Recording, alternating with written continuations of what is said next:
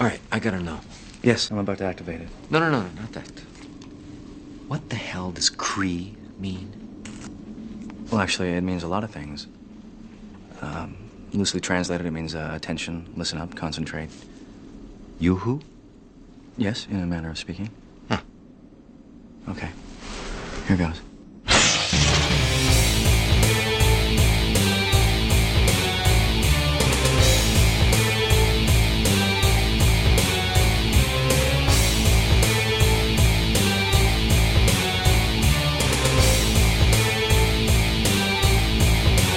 Goodbye, Kree. Korean Yoo-Hoo, what's up nerdy Stargate people? Welcome back to Series 2. It took a long time between uh, when I started in 2016 to get through Series 1 and now get to Series 2 in 2024 years. But we're going to rocket through Series 2 as quickly as possible and uh, knock this shit out. If you're listening in order, God bless you. Um, you'll remember that the previous episode what was it? Within the Serpent's Grasp. Ooh, I wasn't a fan of that one quite so much. Um, kind of boring, a lot of corridor sneaking, and not a lot of action except for right at the end. This episode was just an unadulterated joy. There were corridors, but there were corridors full of action and tense drama, and I loved it. And, um, yeah, hooray! so right away we got one point at the beginning of the episode for a push and swell because it goes from the recap previously on Stargate SG-1. It's the first time Teal'c says previously. We'll get to know that later, of course. And um, yeah, this is the push and swell right into the Paltec where we left them on the uh, good old pull out. And um, there's so much good snazzy lines in this episode. Just a minute. yeah. Um, I should say something profound.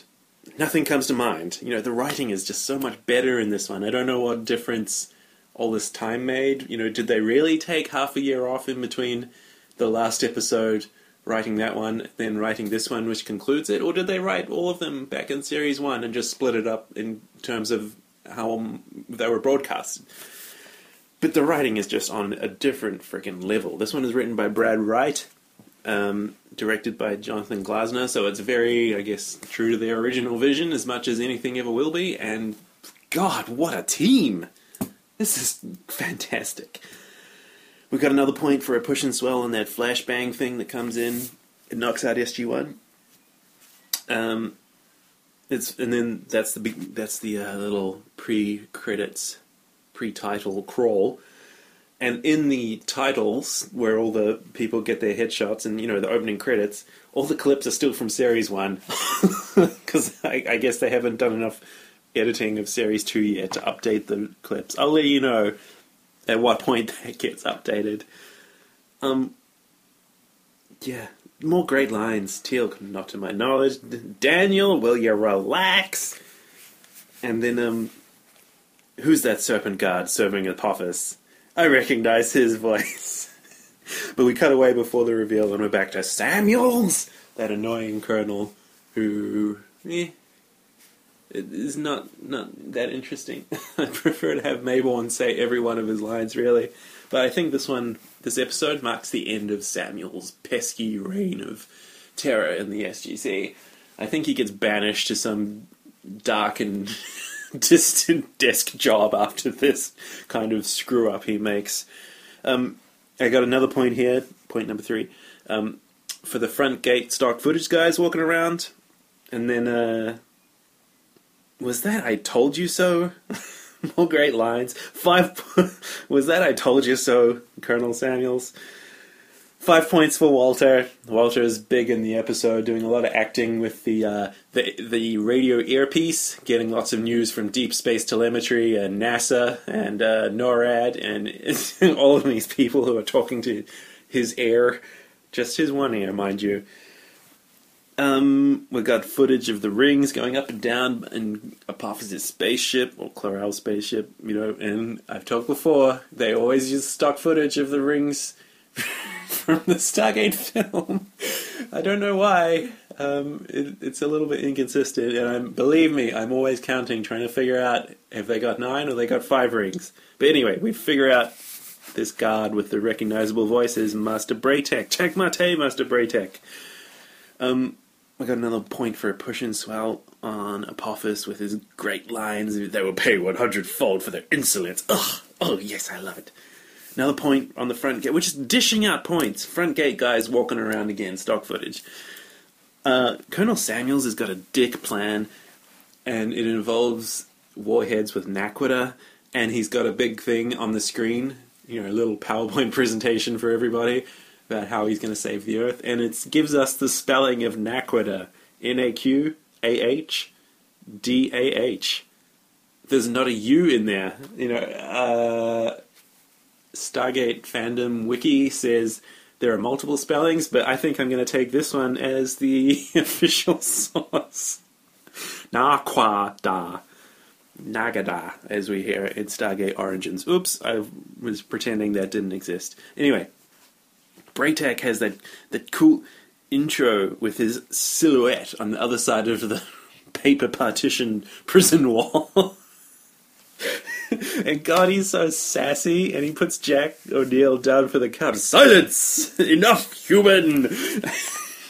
Jack doesn't like get up till the end of the scene. It takes like two minutes.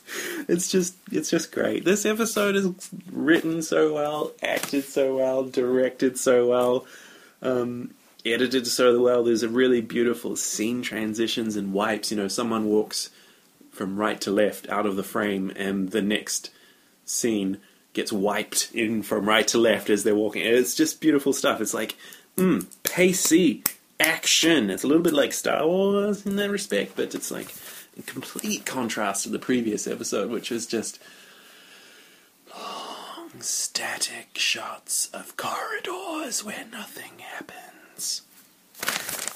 So much happening in this episode. We've got another point because we've gone back to the giant mountain and there's people walking around the front gate. Stock footage, guys, again. Uh, got him just where you want wanted me, Samuels. Sassy or uh, General Hammond, am I right? And the lady, there's this lady who's like an aide to General Hammond, talking about the Alpha List people already, and she's doing her role from the beta site in Daniel's alternate reality. She's doing it the same thing in this one. and she actually has a page on the Stargate fandom wiki. Laura Daniels, I think. She's not really in anything else. But yeah, I picked that up. She's uh, suddenly this episode turns into the exact copy of the uh, alternate timeline we saw in Daniel's little visit there, but everything's a little different. um, yeah, more great lines. They're all huddled up making plans, and this the camera like moves from one person, then they finish speaking, and goes to the next person. A, a daring plan. I have a cunning plan, Mister B. Thank you, Baldrick. Uh, what have we got? We got uh, in the background of all this stuff with Bra'tac and SG1. There's this Jaffa guard standing there, Jaffaga, and we don't know yet that there are other people following Bra'tac secretly. That he has a whole underground network. At this point, we only know that it's just one guy, right? so they might have maybe just cut him out of the shot or explained that a tiny bit earlier. But anyway, what do we got? We got uh, the exact scene again. Yeah, the Alpha Site people going through. You're going through that. It's a complete mirroring of the Daniel Jackson alternate reality. It's really cool. We got another point here for Chevron 7 locked. We got another point for a push and swell on Mr. Klorel rising out of the sarf- sarcophagus.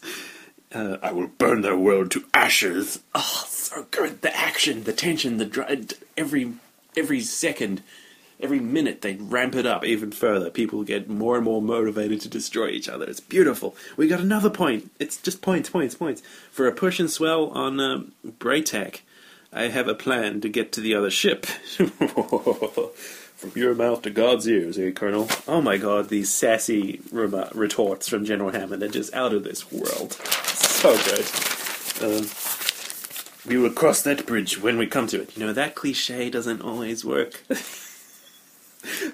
the back and forth with O'Neill and Bra'tac. The little subtle alpha male, who's going to be the leader thing. it's really freaking good. Um, what do we got? We got uh, Samuel says they're confirmed. The ships are in geosynchronous orbit over the United States. Nope. No, they are not. I'm sorry.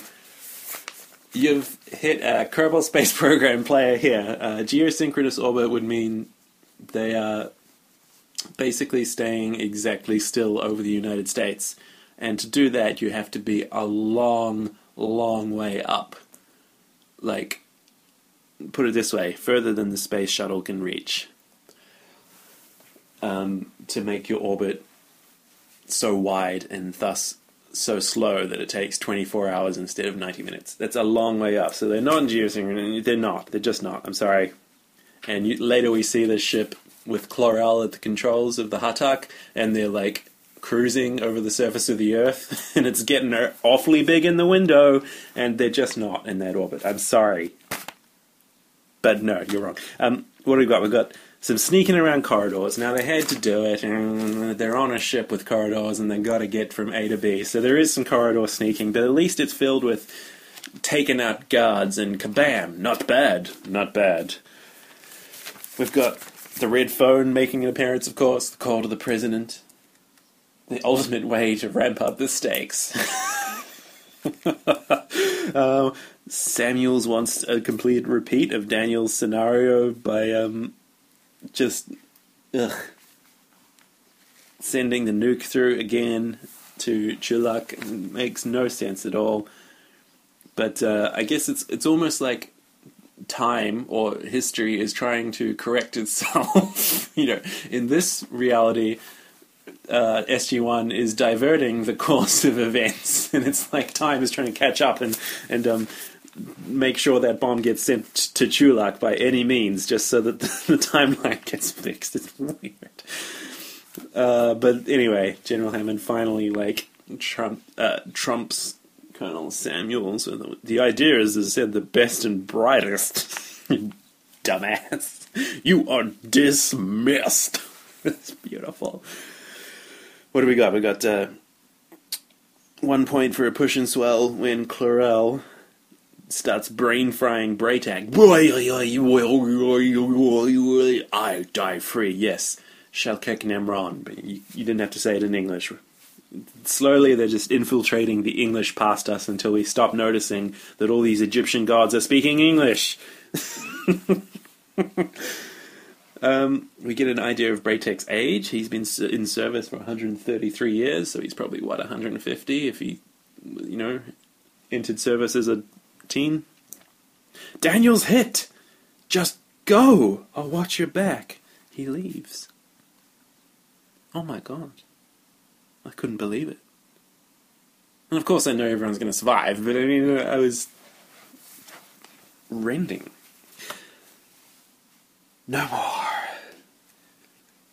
What do we got? We got uh, the things. Six minutes to go. We can kill two, two birds, but with one stone. I fucking love when the Jaffa just don't get cliches, but they're trying. They're trying so hard to fit in with their new human friends. They're trying to sound cool and use the terminology. I gave it an 8 point, uh, 8 out of 10 egregious reference is egre- egregious homage is egregious or obvious reference is obvious because we've got the generators uh, in the Ha'tak vessel down this giant cavern thing. It's exactly like the generators in the Death Star where Emperor Palpatine gets chucked down by Darth Vader. God damn it, that's pretty egregious. Grenades. But yeah, we got the two ships colliding, kabam, and and a, we got the shuttle Endeavour. Like this episode just keeps on giving more and more cool stuff happening, and they get into the gliders. It's awesome, and they go right into the bottom. human, wear this. Stop calling me human. and thankfully, Daniel Jackson has revived himself in a sarcophagus because, of course, there was an odd number, and I don't know if you spotted this. I did. That uh, they weren't all gonna get away in gliders, because there's Bra'tac's two guys who incidentally don't make it. And then this Daniel Jackson makes five. Um, so they had to settle that. Anyway, Daniel Jackson's in the sarcophagus. And here was my question. Uh, It's noted on the Stargate fandom wiki that there's a goof because uh, he comes out with his clothing mended from all the friggin' blast holes that should have been in it. My note was Is this sarcophagus a little bit like the transporter from the movie The Fly? Wouldn't that be funny if, if you get into the sarcophagus and you're all messed up and you need to be healed, but you happen to carry all your guns and clothing in there? When you come out, you're all melted together. wow, Morty, you really Cronenberged up this place. Anyway, with one minute and 30 seconds remaining, we've got a push and swell point on the C4, and oh my god, is Daniel Jackson going to get away? And are the human, the other rest of the team going to get away? And the gliders, punch it! Fuck yes. Not bad for an old man. And then, kaboom, we're, we're drifting in space and we're going to die. We're in low orbit, and as I said, no, no, no, no, no, no, you're not. You just fell out of the Ha'tak vessel, which was in a high, high geostationary orbit. Make up your mind. Stupid Stargate. Captain, look up. It's beautiful. We saved it. Yes, we did. yeah. Anyway, I gave a five points here because Dr. Jackson uses his knowledge he gained in the alternate reality to gate out of there to the beta site as he knew it, which turned out to be the alpha site in our world. So, I mean, we don't actually use the alternate reality in this episode, uh, but it's heavily referenced. And like I said, they're trying to keep it kind of mirroring it. And so I gave it the five points in the end there. We're gonna die. Or not! It's the shuttle Endeavour up to low Earth orbit, apparently. And then I got one last point for the episode for the front gate stock footage guys walking around for this last little bit. We've defeated the danger, and everyone is all good in the control room. Daniel Jackson pops up. Daniel, space monkey, yeah. Oh, I'm all squishy and warm. And of course, you must be Hammond of Texas. Yes, I am. oh my god, what a great episode. This is this is one of my favorites. Let's just count up the points and see if the points bear this out. 1, 2, 3, 4, 5, 10, 11, 12, 13, 14, 15, 20, 30 points. Hey, not bad. Thanks for joining me for this one, Korean Yuhu, and don't forget the website is kreyuhu.wordpress.com and the email is kreyuhu at gmail.com. Looking forward to hearing from you. Looking forward to this season.